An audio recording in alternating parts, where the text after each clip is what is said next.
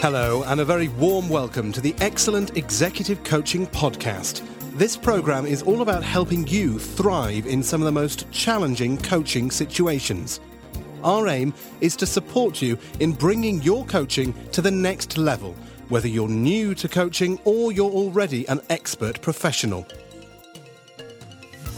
Hello, this is Philip Rollman, CEO from Pulp Agency, pulp.ch. You are listening to Dr. Katrina Burrus. She is the executive coach that gets you from where you are to where you want to be. Hello, thank you so much for joining me for the Excellent Executive Coaching Podcast. It's been brought to you by mkbconceal.com, or said in French, mkbconseil.ch.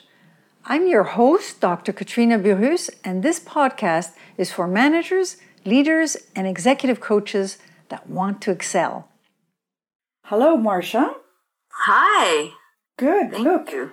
maybe we'll start by just uh, you giving a brief bio of yours. And of course, these will be in the notes on my website, but Okay. I'd like to hear it from you. Okay.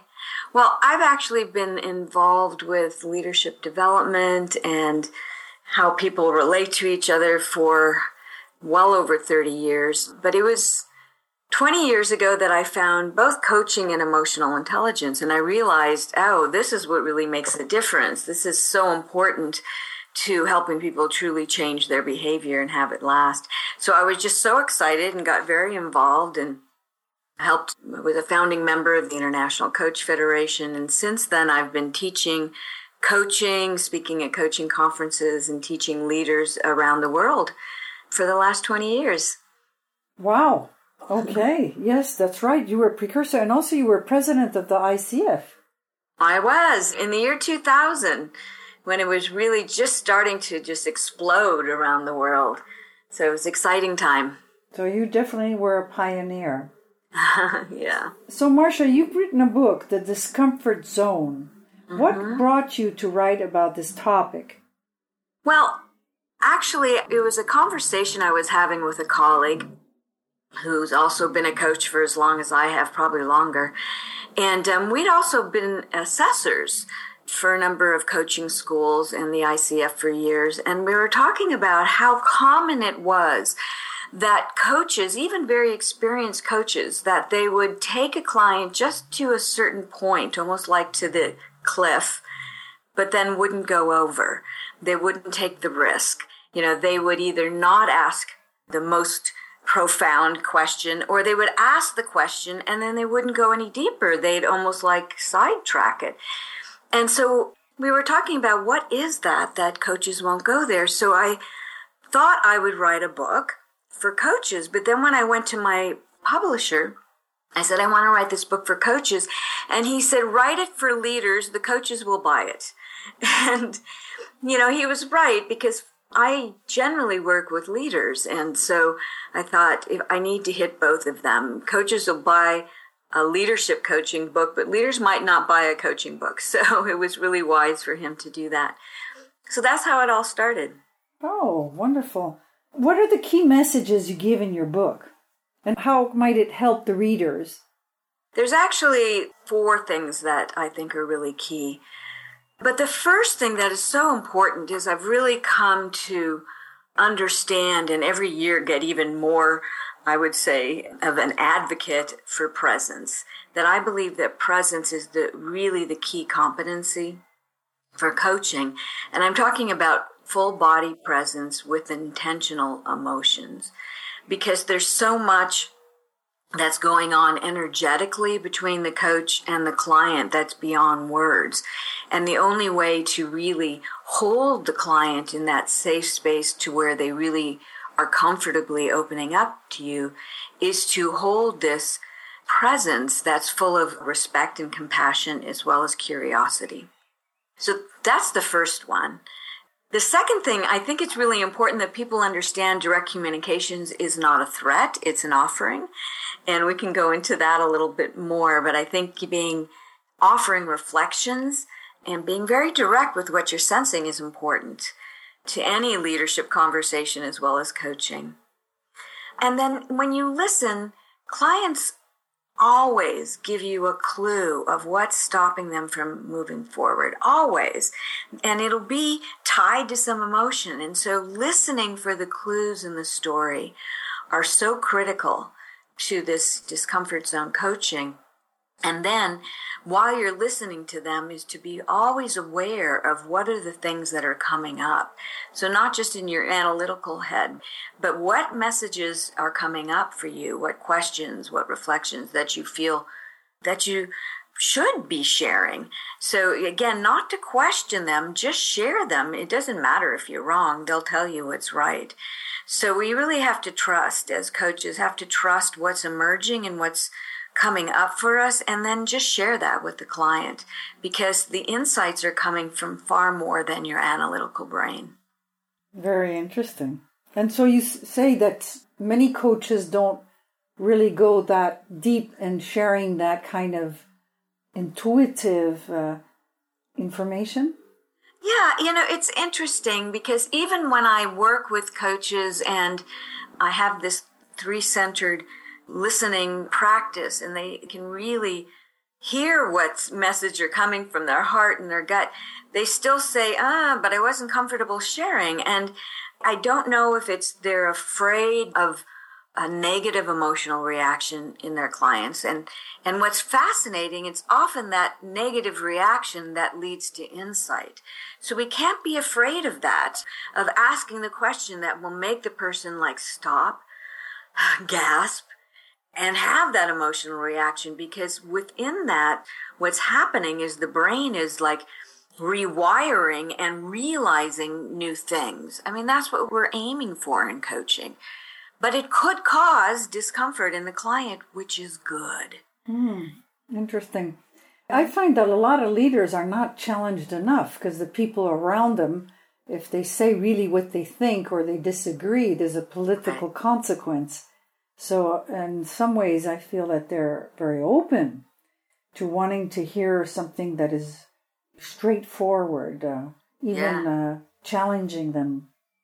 I agree with you, Katrina. I think they want to be challenged. My CEOs and top leaders have always appreciated that I pushed them over the edge a little. And um, I think that as coaches, we have to look at our own unconscious bias as to who it is we're speaking to.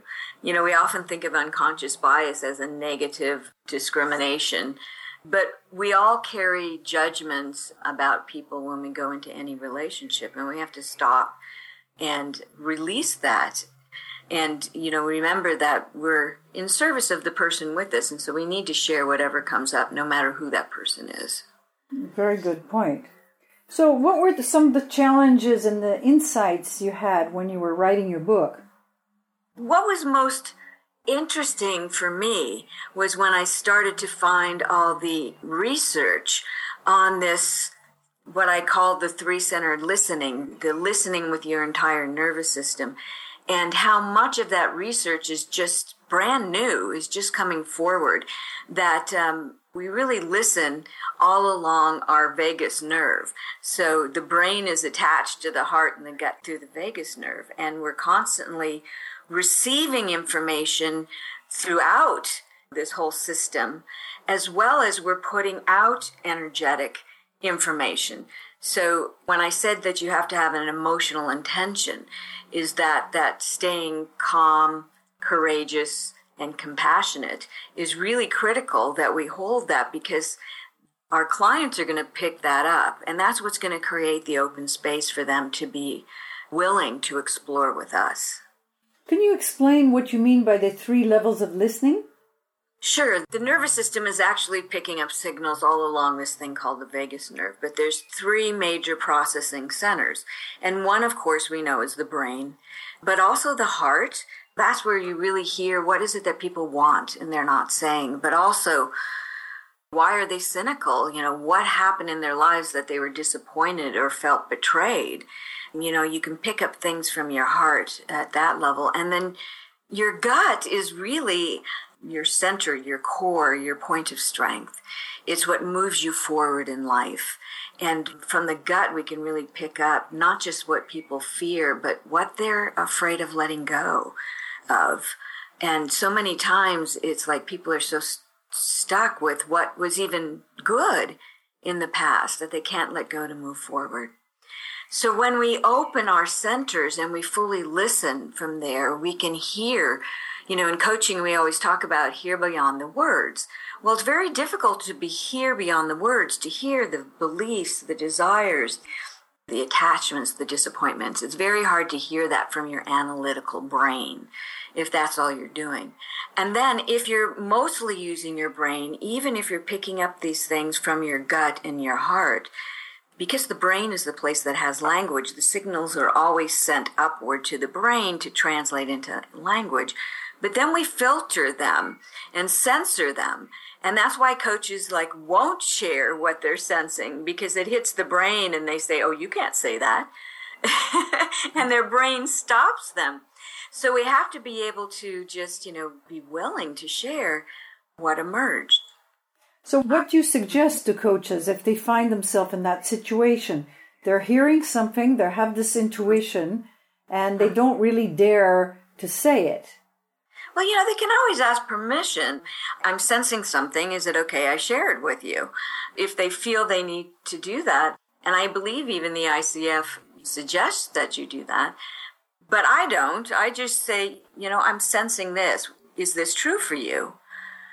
and just go with it because it's always amazing that there's some value. Even if you're not quite right, it helps the client to think more deeply.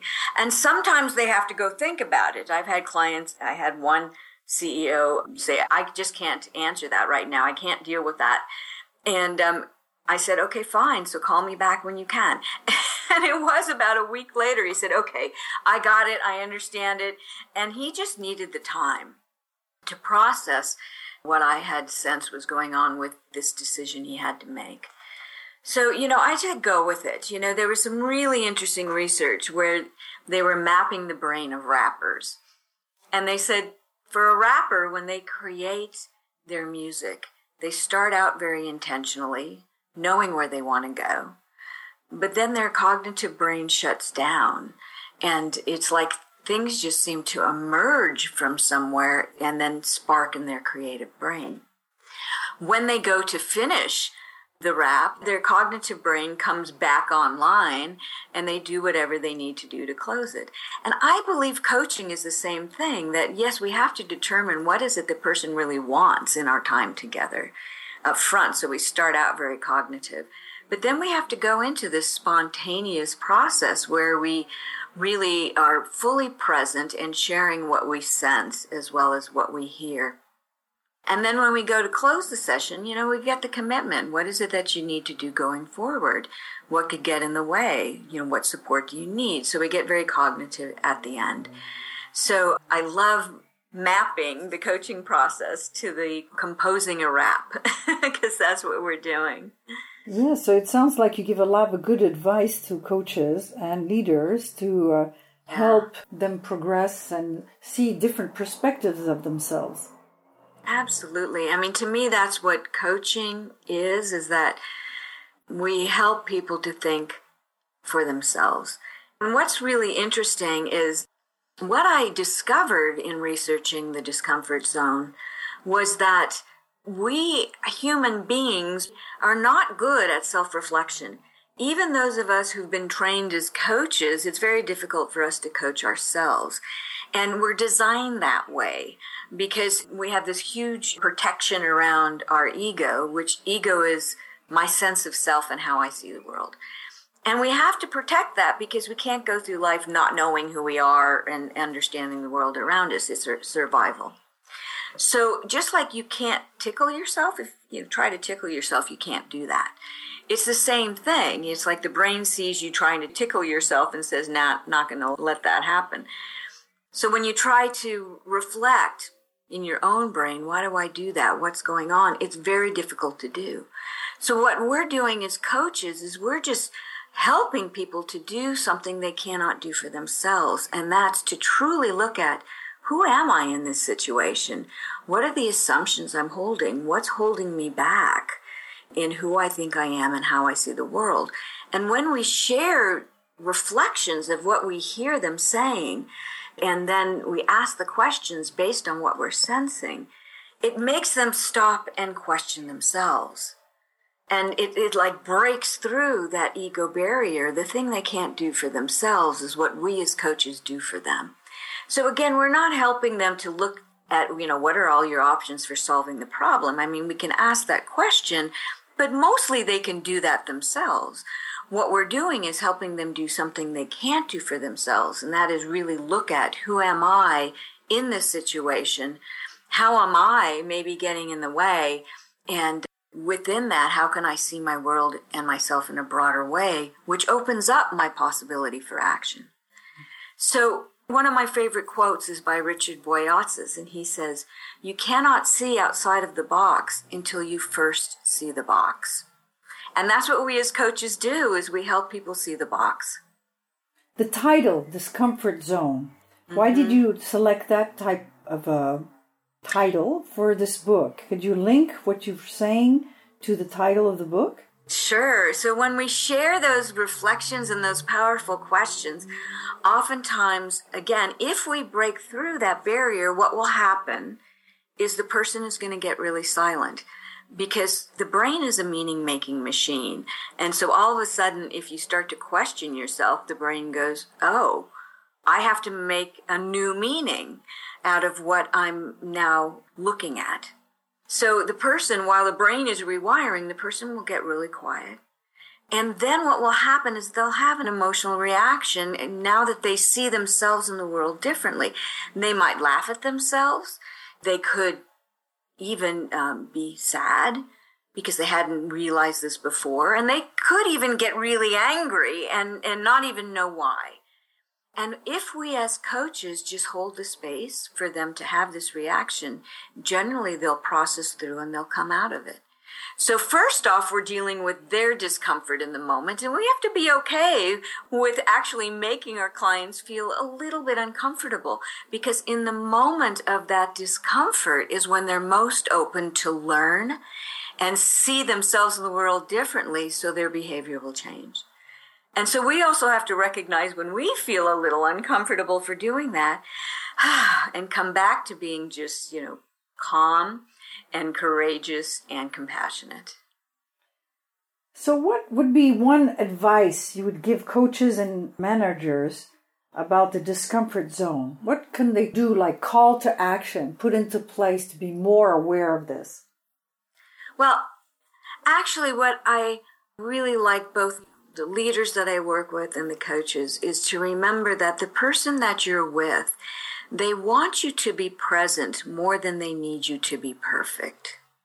So when I started this conversation with you, I talked about that presence is really the most important thing.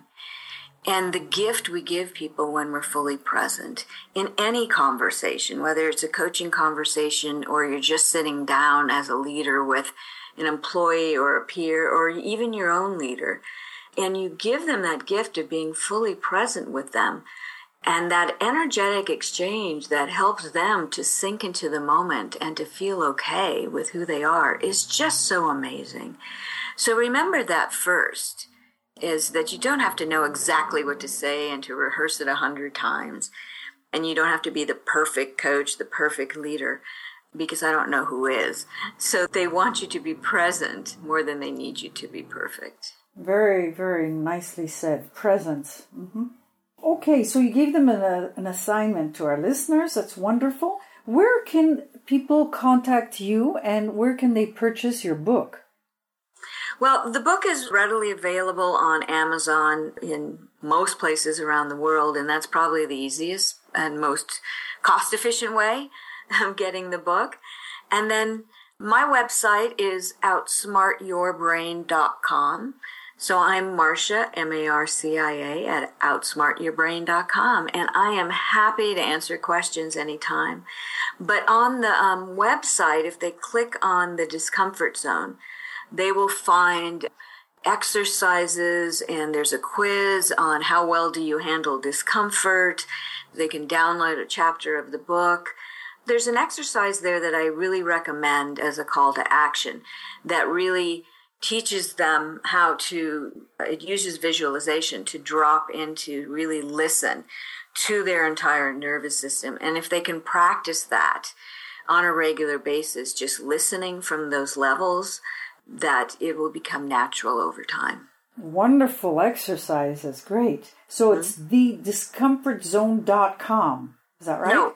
The um, website is outsmartyourbrain.com. Okay. That's my first book. And when you go on there, when you look at the index on top, the bar, you'll see the discomfort zone is one of the things you can click on. And that's where you'll find uh, all the options. And the training support is where the exercises are. And, but if you just click on the discomfort zone itself, you'll see all the different things you can download and there's a quiz you can take. Wonderful, Marcia. How wonderful for, for all of us. And, uh, you have written other books, so I'm sure you can find a lot of resources on your website. Definitely. so thank you very much, Marcia. This was most interesting, and I can't wait to read your book. Yeah, I encourage everyone to invest in themselves, and especially also experienced coaches and inexperienced coaches, both to be able to step beyond their discomfort zone, to be better coaches. So thank you, Marcia. Thank you, Katrina. Bye bye. Bye. Thanks for listening to the excellent Executive Coaching Podcast. We hope you enjoyed the program. You can subscribe to all future podcasts at excellentexecutivecoaching.com and sign up for monthly newsletters featuring all the latest tips and techniques to bring your coaching to the next level. Join us again soon, and until then, bye for now.